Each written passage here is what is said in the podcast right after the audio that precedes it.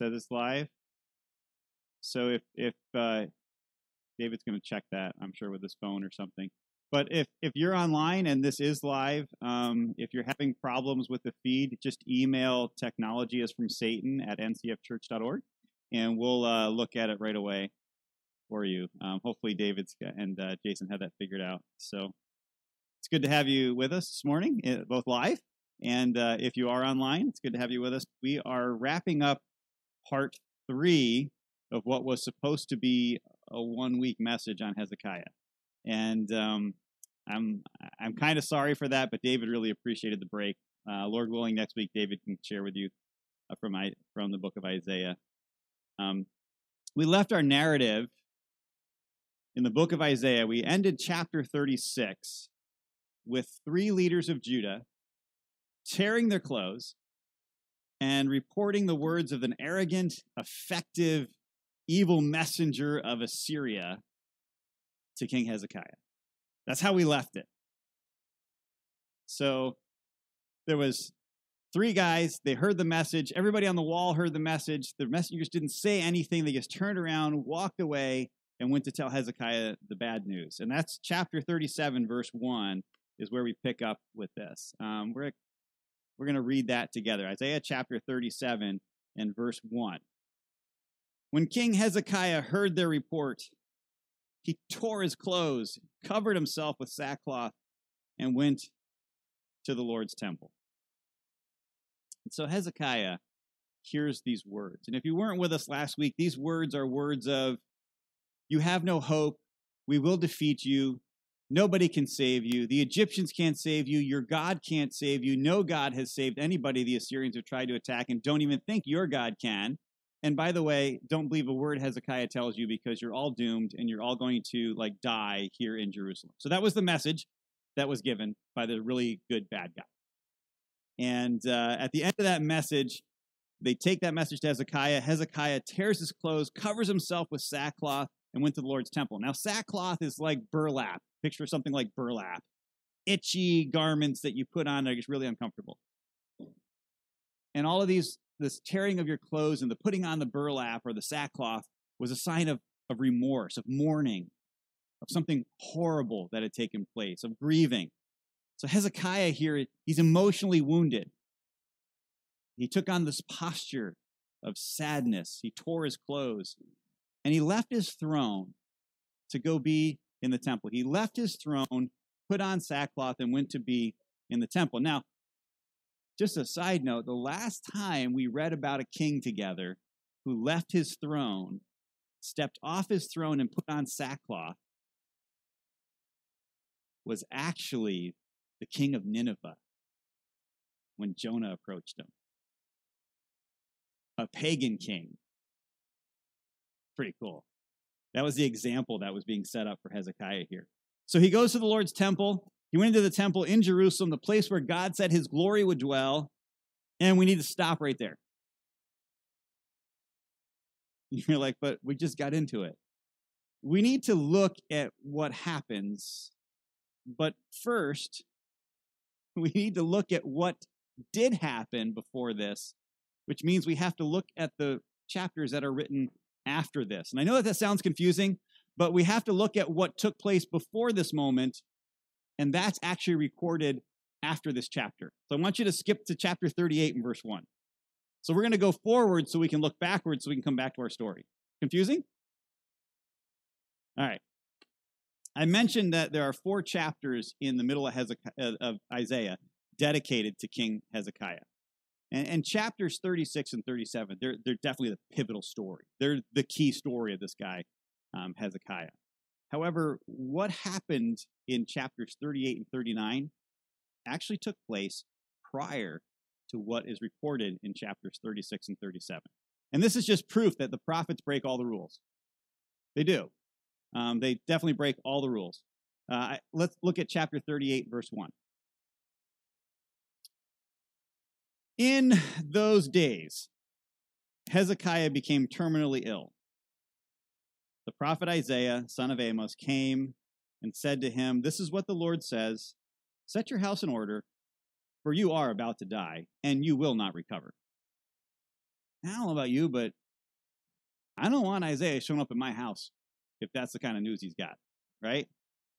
Isaiah comes up to him and says, you're going to die. Set your house in order. God said so. Can't change it. You're done. Now, in those days, that's one of those frustrating phrases because it means somewhere around that time. And it could be happening at the same time. It could be happening a little bit after it, or it could be referring to something that happened before it. In those days is one of those words that just drives you insane if you like linear history. If you like things just to go in order, in those days will drive you crazy. So you have to start looking at the text and going, okay, wait a minute. In those days, what days? Who's this talking about? Well, in those days,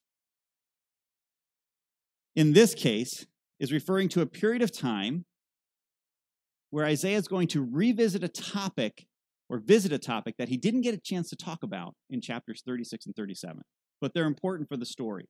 In this case, it's a postscript that goes back in time. So when Hezekiah heard the news that he was terminally ill and he was going to die, in chapter 38, verses 2 and 3, it says that Hezekiah turned his face to the wall and prayed to the Lord. And he said, please, Lord, remember how I have walked before you faithfully and wholeheartedly and have done what pleases you. And Hezekiah wept bitterly. He prayed, he pleaded, he cried. And God changed his mind. Now, if you want a subject that'll just really kind of blow your mind, look up this concept of God changing his mind. I mean, Isaiah did say, you can't change this.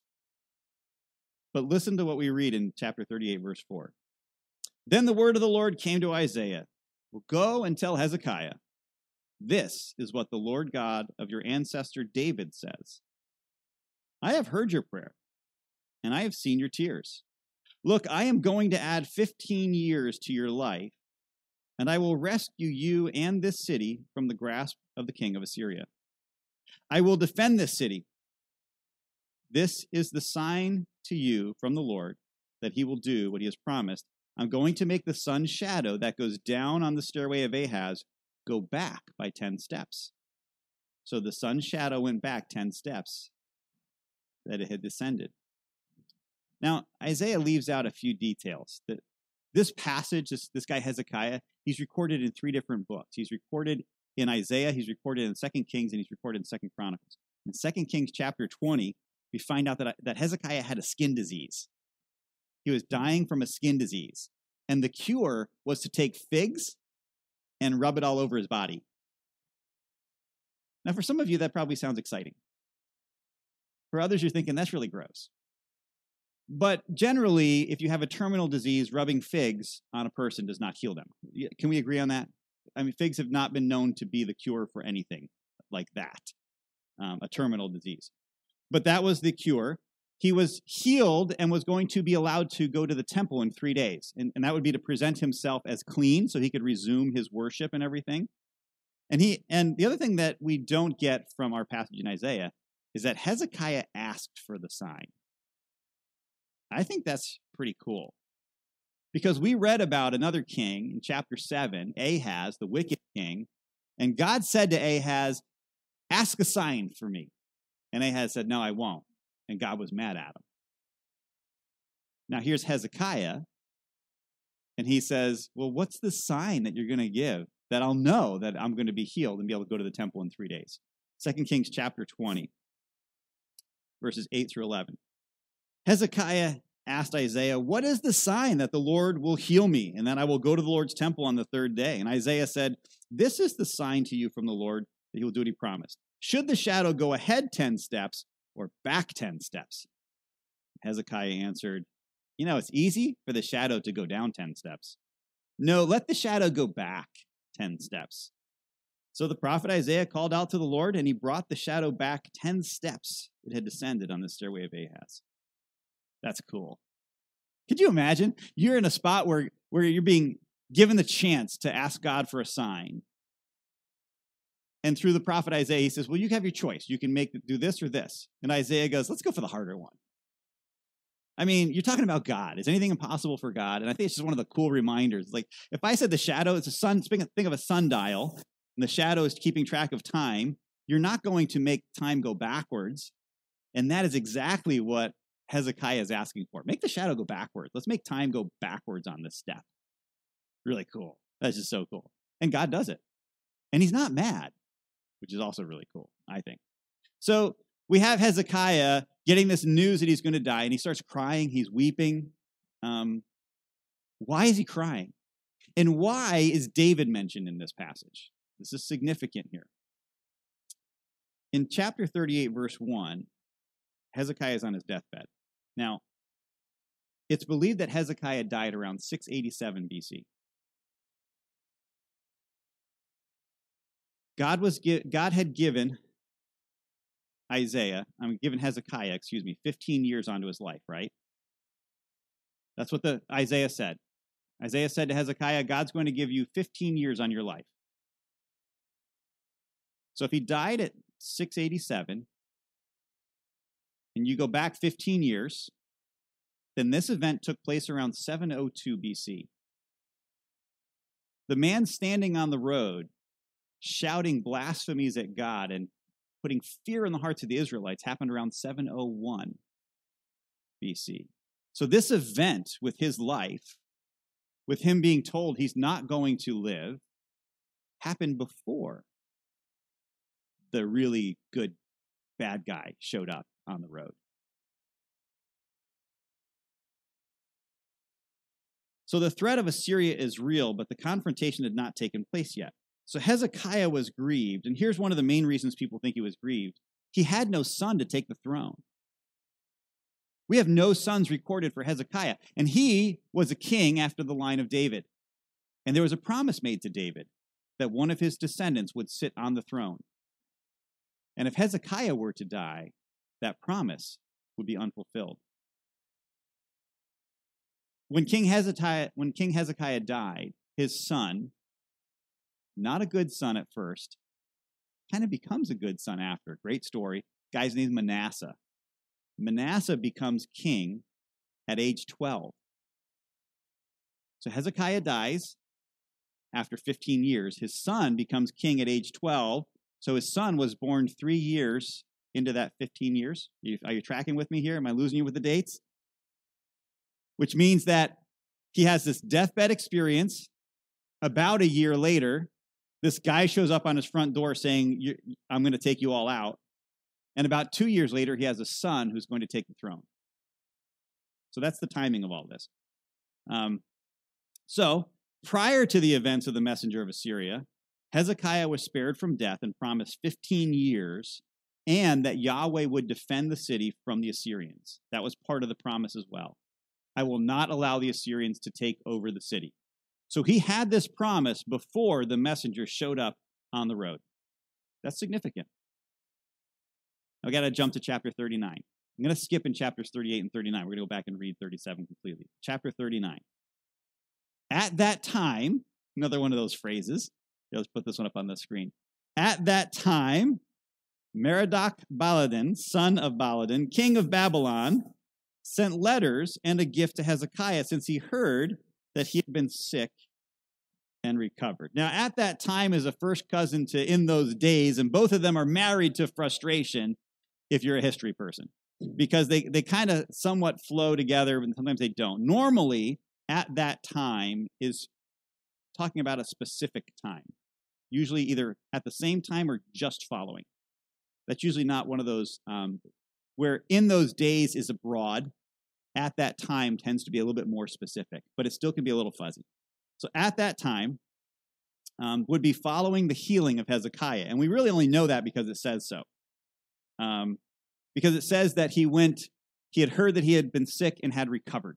So we don't know if it was a week later or a month later or 6 months later, but somewhere around that time, this king of Babylon hears that he had recovered.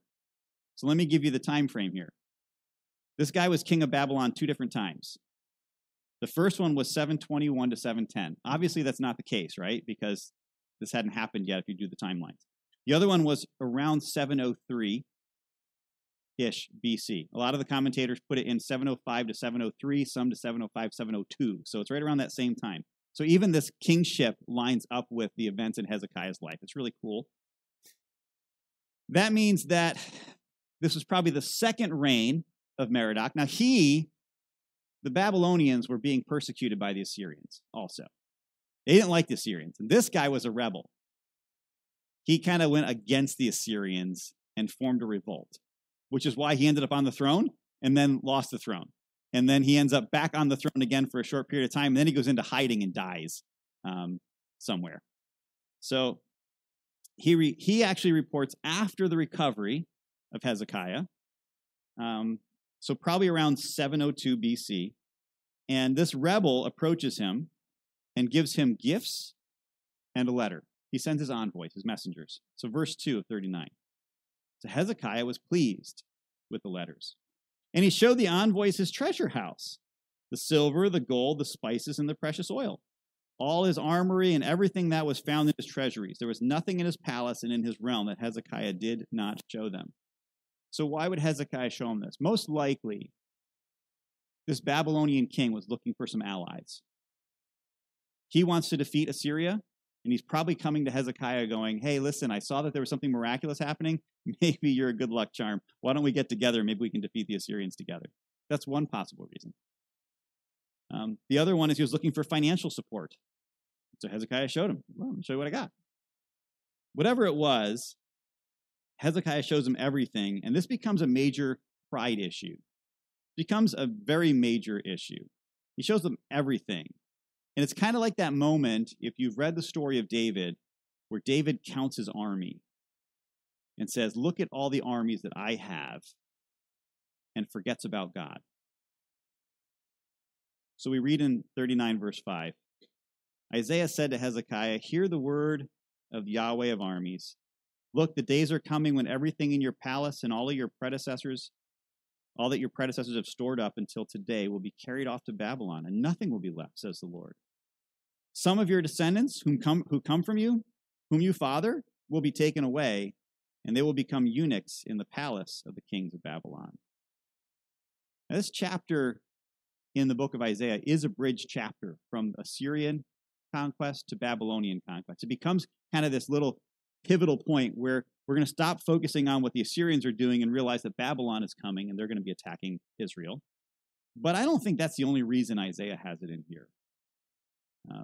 So Hezekiah's response, verse 8, chapter 39. Hezekiah said to Isaiah, the word that Yahweh has spoken is good, for he thought, there will be peace and security during my lifetime. It's like, whoa. He's like, all right, it's okay. My relatives are going to get carried off into captivity, but it's okay because I'll have peace in my lifetime. That's a horrible thing. That's really a horrible thing. Now, we get a little bit more insight from this story in Chronicles. I'm going to flip over to there. Chronicles, 2 Chronicles 32. I think I have this one for you as well. 2 Chronicles 32. However, because his heart was proud, Hezekiah did not respond according to the benefit that had come to him. So there was wrath on Judah and Jerusalem.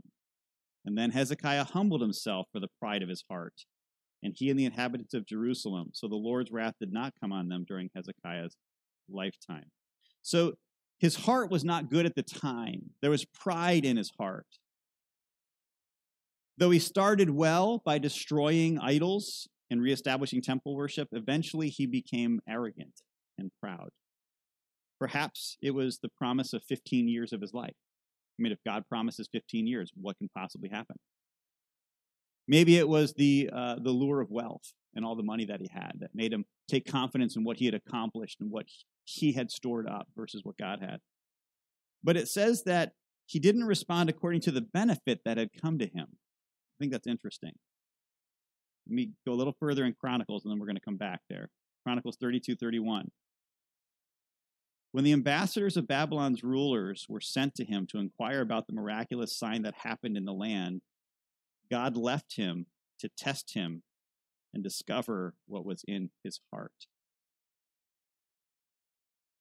That whole scene with the Babylonians was a test of Hezekiah's heart.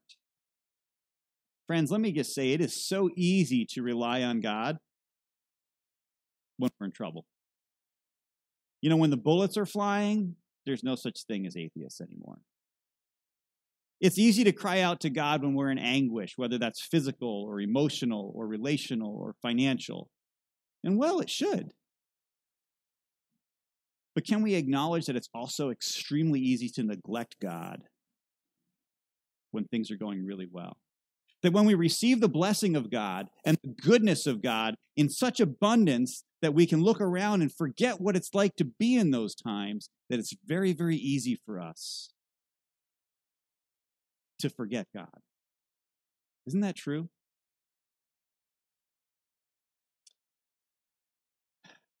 Hezekiah became proud. Now, God said that this would be a problem for Israel. He said it in Deuteronomy. If you want to just see all of it, you can read chapters 28 through 30. I'm not going to try to read the whole book of Deuteronomy to you this morning. But Deuteronomy chapter 8, I do want to read that for you. Deuteronomy chapter 8, verses 11 through 18. Be careful you don't forget the Lord your God by failing to keep his commandments, ordinances, and statutes that I'm giving you today. Listen to the description. When you eat and are full, and you build beautiful houses to live in, and your herds and flocks grow large, and your silver and gold multiply, and everything else you have increases, be careful that your heart doesn't become proud and you forget Yahweh your God who brought you out of the land of Egypt, out of the place of slavery. He led you through the great and terrible wilderness with its poisonous snakes and scorpions, a thirsty land where there was no water. He brought water out of a rock for you. He fed you in the wilderness with manna, which your ancestors had not known, in order to humble and test you, so that in the end he might cause you to prosper. You may say to yourself, my power and my ability have gained this wealth for me. But remember that Yahweh your God gives you the power to gain wealth, in order to confirm his covenant he swore to your ancestors as it is today. Sadly, it's our nature to recognize God in our need and to take credit for ourselves when we have more than enough. And God called this out in Hezekiah. He told the Jews this would be the case. You just came from the wilderness where you had to trust me. You're going to go into a land where I'm going to bless you and you're going to forget me. And it's the challenge of each one of us, even today. We live in a society, in the midst even of a pandemic, where we are blessed with many things. Many, many things. It's so easy to forget God during those times. Hezekiah had the king of Babylon send messengers to him because he heard about a miraculous healing that took place. What do you think Hezekiah's response should have been?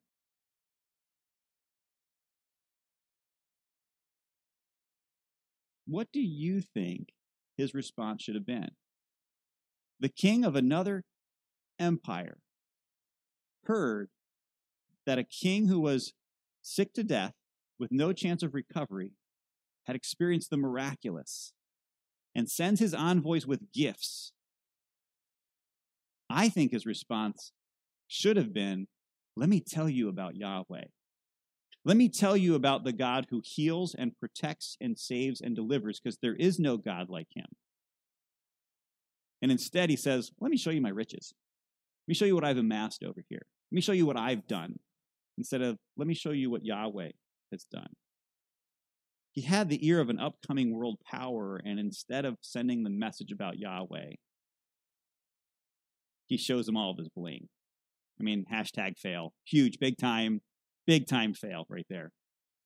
But that passage shows that he did humble himself. We read in verse 26, Hezekiah humbled himself for the pride that was in his heart, he and the inhabitants of Jerusalem, so the Lord's wrath did not come on them during Hezekiah's lifetime. This was the pattern of David, his ancestor as well, wasn't it? David messed up with this girl Bathsheba. And then he killed Uriah the Hittite, and it just kept getting worse and worse and worse. And when he was called to the carpet by Nathan the prophet, David goes in and humbles himself and cries out to God, I'm sorry. I'm sorry. Friends, this story of Hezekiah is so important because it's our story as well. It's not a question of if we will become arrogant and proud at times in our lives. It's just a matter of when, right?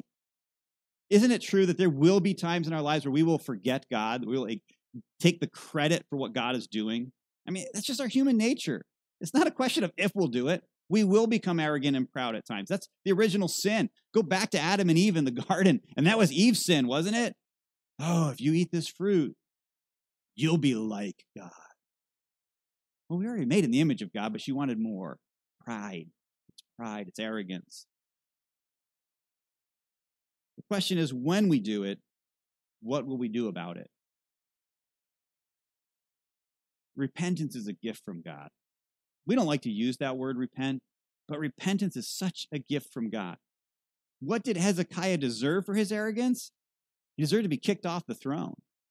And yet he received the mercy of God because he humbled himself. Repentance is a gift from God because it allows us to be restored back to the place that God wants us to be in, even when we have messed up. And God offers it freely if we just humble ourselves before him. Friends, we will mess up. We will mess up. We will make ourselves out to be better than God at times in our lives. And when we do, the lesson of Hezekiah would be to humble ourselves, and then God can restore us back to the position that he has for us. So what have we learned leading up to the story in chapter 37? So what have we learned? Hezekiah was told he would live 15 years longer for the sake of David, which implies a promise of an heir. Hezekiah failed to honor God, but repented. And the people repented too. Hezekiah was told he would not be able to count on Babylon to help, but instead Babylon would eventually take them into captivity. Hezekiah was told that God would rescue him from the Assyrians. And Hezekiah thought he would have peace in his lifetime. This is about a year, or around the same time, that Sennacherib starts sending guys up his front door. He thought he was going to have peace, and that quickly got shattered. So why does this matter? The events that led up to this moment in Hezekiah's life were meant to build the faith of Hezekiah. God had been testing him and refining him as a leader. Would the current events of being saved from death and being forgiven for arrogance affect or influence Hezekiah's actions when the armies march up to the gate of Jerusalem? And that's where we pick up in chapter 37. Hezekiah has been promised, Assyria will not take you out. Hezekiah has been told he'll have 15 more years. He's been told that Babylon's going to take him out, not the Assyrians. And he and the people have already humbled themselves before God, realizing that arrogance and pride is not what God wants of his people. Let's go back to chapter 37. So we fast forward, we read ahead to look back so we could see where God had taken Hezekiah. And can I just say this? God puts things in your life, circumstances, situations, tests, and trials to prepare you for what's ahead. Sometimes it's for the benefit of others, and sometimes it's because there's a lesson you need to learn to face what's going to be even more challenging yet to come. And that's a cool thing. That's a cool thing. Chapter 37, verse 1. When King Hezekiah heard their report, he tore his clothes, covered himself with sackcloth, and went to the Lord's temple. And he sent Eliakim, who was in charge of the palace, Shebna, the court secretary, and the leading priests who were covered in sackcloth, to the prophet Isaiah, son of Amos. And he said to him, this is what Hezekiah says, today is a day of distress, rebuke, and disgrace. It's as if children have come to the point of birth and there is no strength to deliver them. Perhaps Yahweh, your God, will hear the words of the royal spokesman, whom his master, the king of Assyria, sent to mock the living God, and will rebuke him for the words that Yahweh has heard. Therefore, offer a prayer for the surviving remnant. So the servants of King Hezekiah went to Isaiah. Isaiah said to them, tell your master, the Lord says this, don't be afraid because of the words you have heard, which the king of Assyria's attendants have blasphemed me. I am about to put a spirit in him, and he will hear a rumor and return to his own land, where I will cause him to fall by the sword. So the first thing Hezekiah does is he takes on a posture of humility, something he's learned from his past. And he goes to the temple and he inquires of God. And he sends his messengers to go to Isaiah, the man of God, the spokesperson of God. Back in the day, that's where you heard from God. God spoke through the prophets. And the message was, don't worry about this guy. God says, I got it taken care of. And after this, the king of Assyria does leave Lachish. Is that better, David? Lachish. And he went to Libna.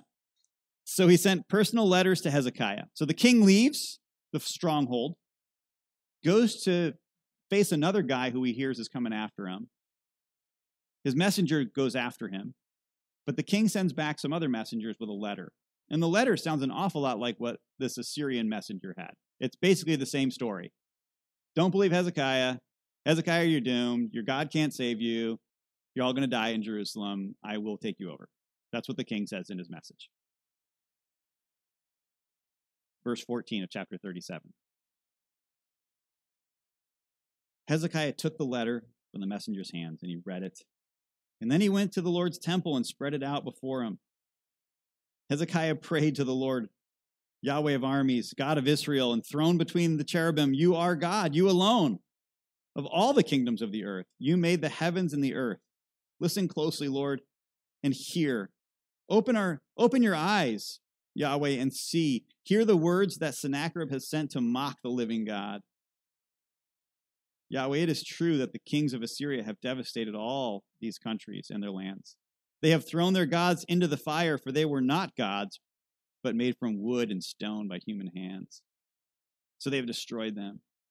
Now, Yahweh, our God, save us from his power, so that all the kingdoms of the earth may know that you, Yahweh, are God, you alone. So Hezekiah takes the letter, I love it, and he spreads it out before God, as if God didn't know what was in it. And then he says, hey, turn your ear toward me, God, and listen, as if God doesn't hear everything. And would you open your eyes and see what this is saying, as if God doesn't already know and see everything. He brings these human characteristics to God, and he just doesn't even know how to pray. He's like, God, look what's going on. Do something about this. Do you see what they're saying about you? And it's true. They've taken over every other place, but you're the only God who's in charge of all the kingdoms and who made the earth, and you are bigger than those gods who are just made by man. And so he appeals to God's deity. He appeals to his authority over all of creation and says, please do something about this. The prayer is that God would defend his honor, that God would spare Judah so the nations of the world would know that the God of Israel is the God of all. This is similar to Moses' prayer when God wanted to wipe out the Israelites, and Moses said, please don't do it. Think of your name. Think of what the Egyptians will say if you wipe out all these people now. This is similar to David facing Goliath. Do you hear him blaspheming God? How can you let this happen? This needs to be stopped. It's the same idea. He spreads this letter out. He talks to God, and God does not rebuke him. He rewards him. Our prayers do not need to be perfect or flowery. They just need to come from the heart. God hears, God sees, and God is a God of compassion who rewards those who seek him. Isaiah 37:21. Then Isaiah sent a message back to Hezekiah. The Lord, the God of Israel, says, because you prayed to me about King Sennacherib of Assyria, ... Because you prayed, let me tell you what's going to happen. I find it fascinating that we often refer to prayer as a last resort, don't we? I guess there's nothing I can do but pray, as if it's some kind of hand-me-down option that we have. I can't bring out the cannons, I don't have the tanks, but I can pray. Why do we struggle with our limited strength when we can call out to the God who made the heavens and the earth? Why do we try to control our situations when we have the ability to call out to our Father who controls time and can even make the shadow of time go back, who is the sustainer of all things? God's response was, because you prayed to me. this is what I will do. Because you relied on me, this is what I will do.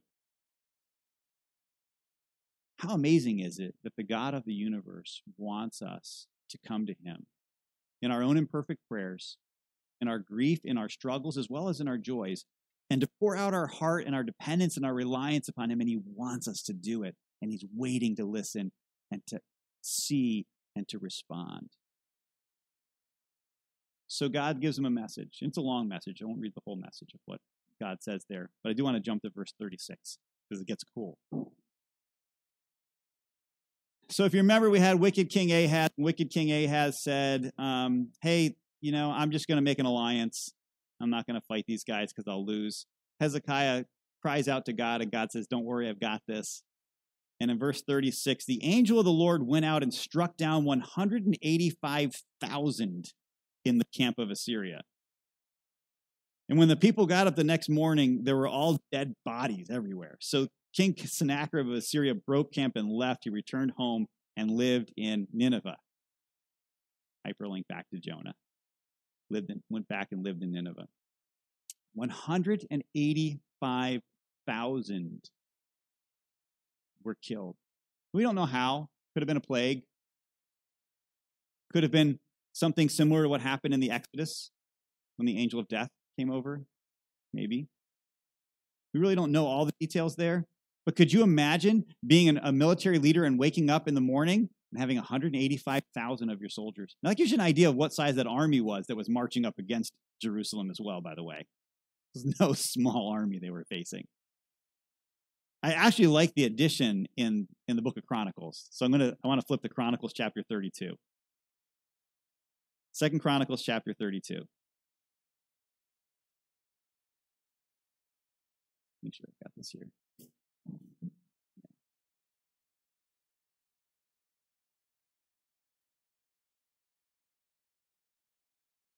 We already talked about that particular verse, but I want to get ready for the next one. 2 Chronicles 32:20. King Hezekiah and the prophet Isaiah, son of Amos, prayed about this. This is about Sennacherib approaching him. And cried out to heaven.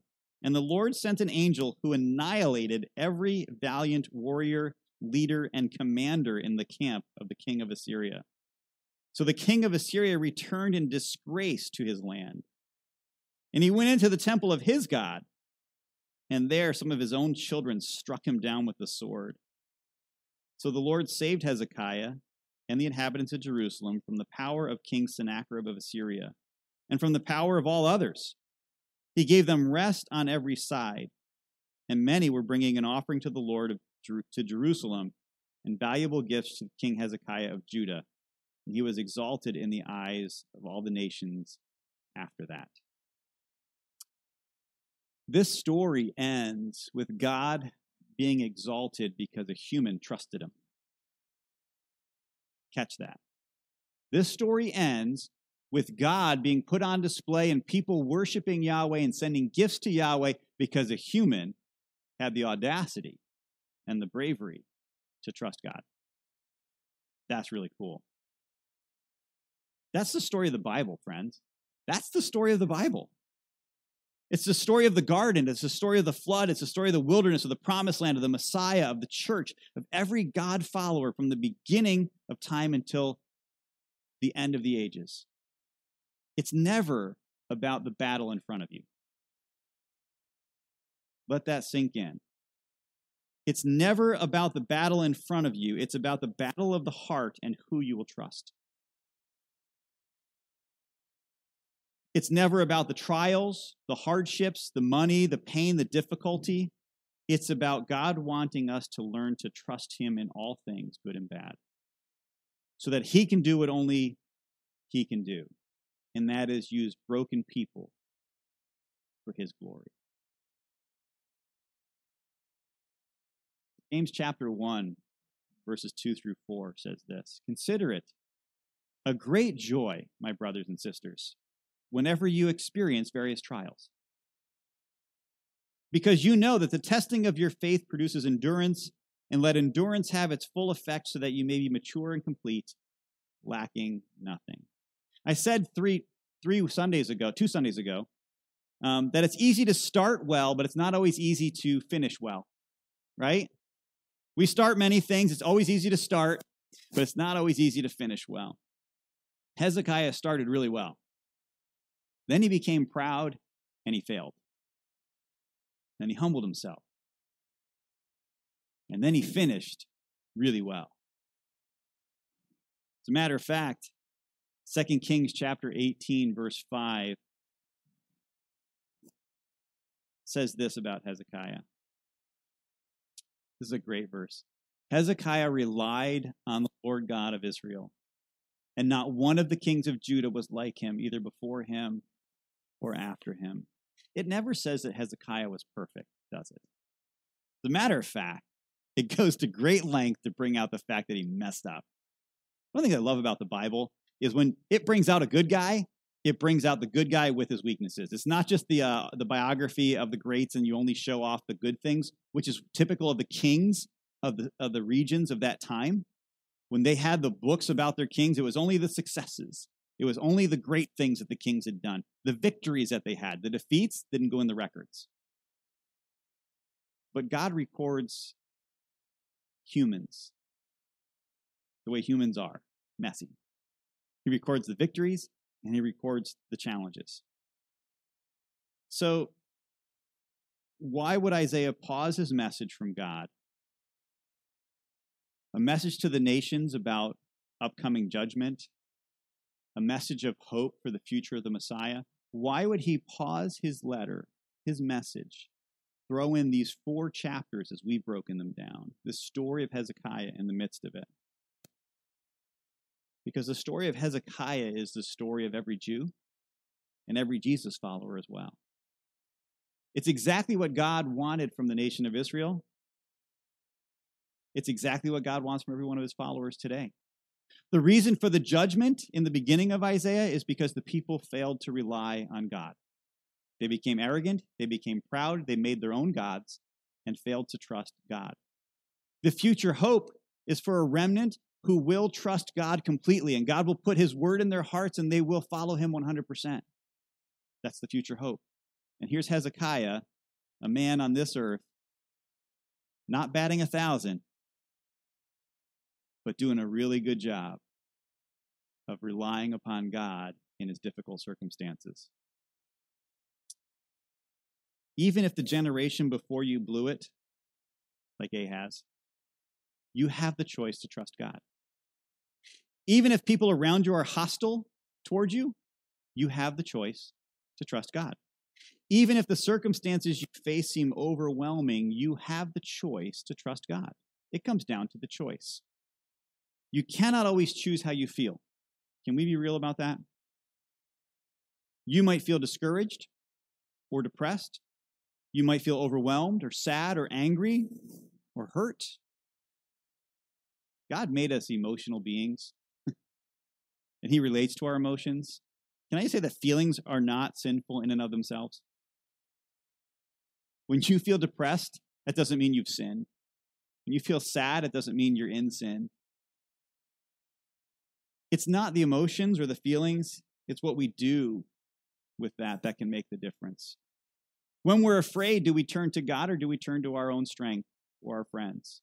When we're upset, when we're hurting, when we're struggling, when we're having everything go right, are we relying on others or do we rely on God? That's the moment of truth. And we face these moments of truth every single day. Who will get the glory for what's happening in my life? So let me ask you this. If this was your story, interrupting the pages of Isaiah, if this was your story in the middle of the book, what would it say? Would there be highlights of your faithfulness to God? I hope so. Would there be reruns of your blunders, kind of like a really bad episode of AFV? Probably. But in the end, how will you be known? David was certainly not the perfect king, but he was known as a man after God's own heart and one of the greatest kings of Israel and a faithful follower of Yahweh. Hezekiah did not bat 1,000. He had pride and arrogance, and yet he was known as the greatest leader of Judah. and the second greatest of all the kings. Maybe the third, depending upon how you want to rank Solomon in there. I think he was better than Solomon because Solomon wasn't repentant for many of the things that he did. But that's just my opinion. Please don't send me emails about that.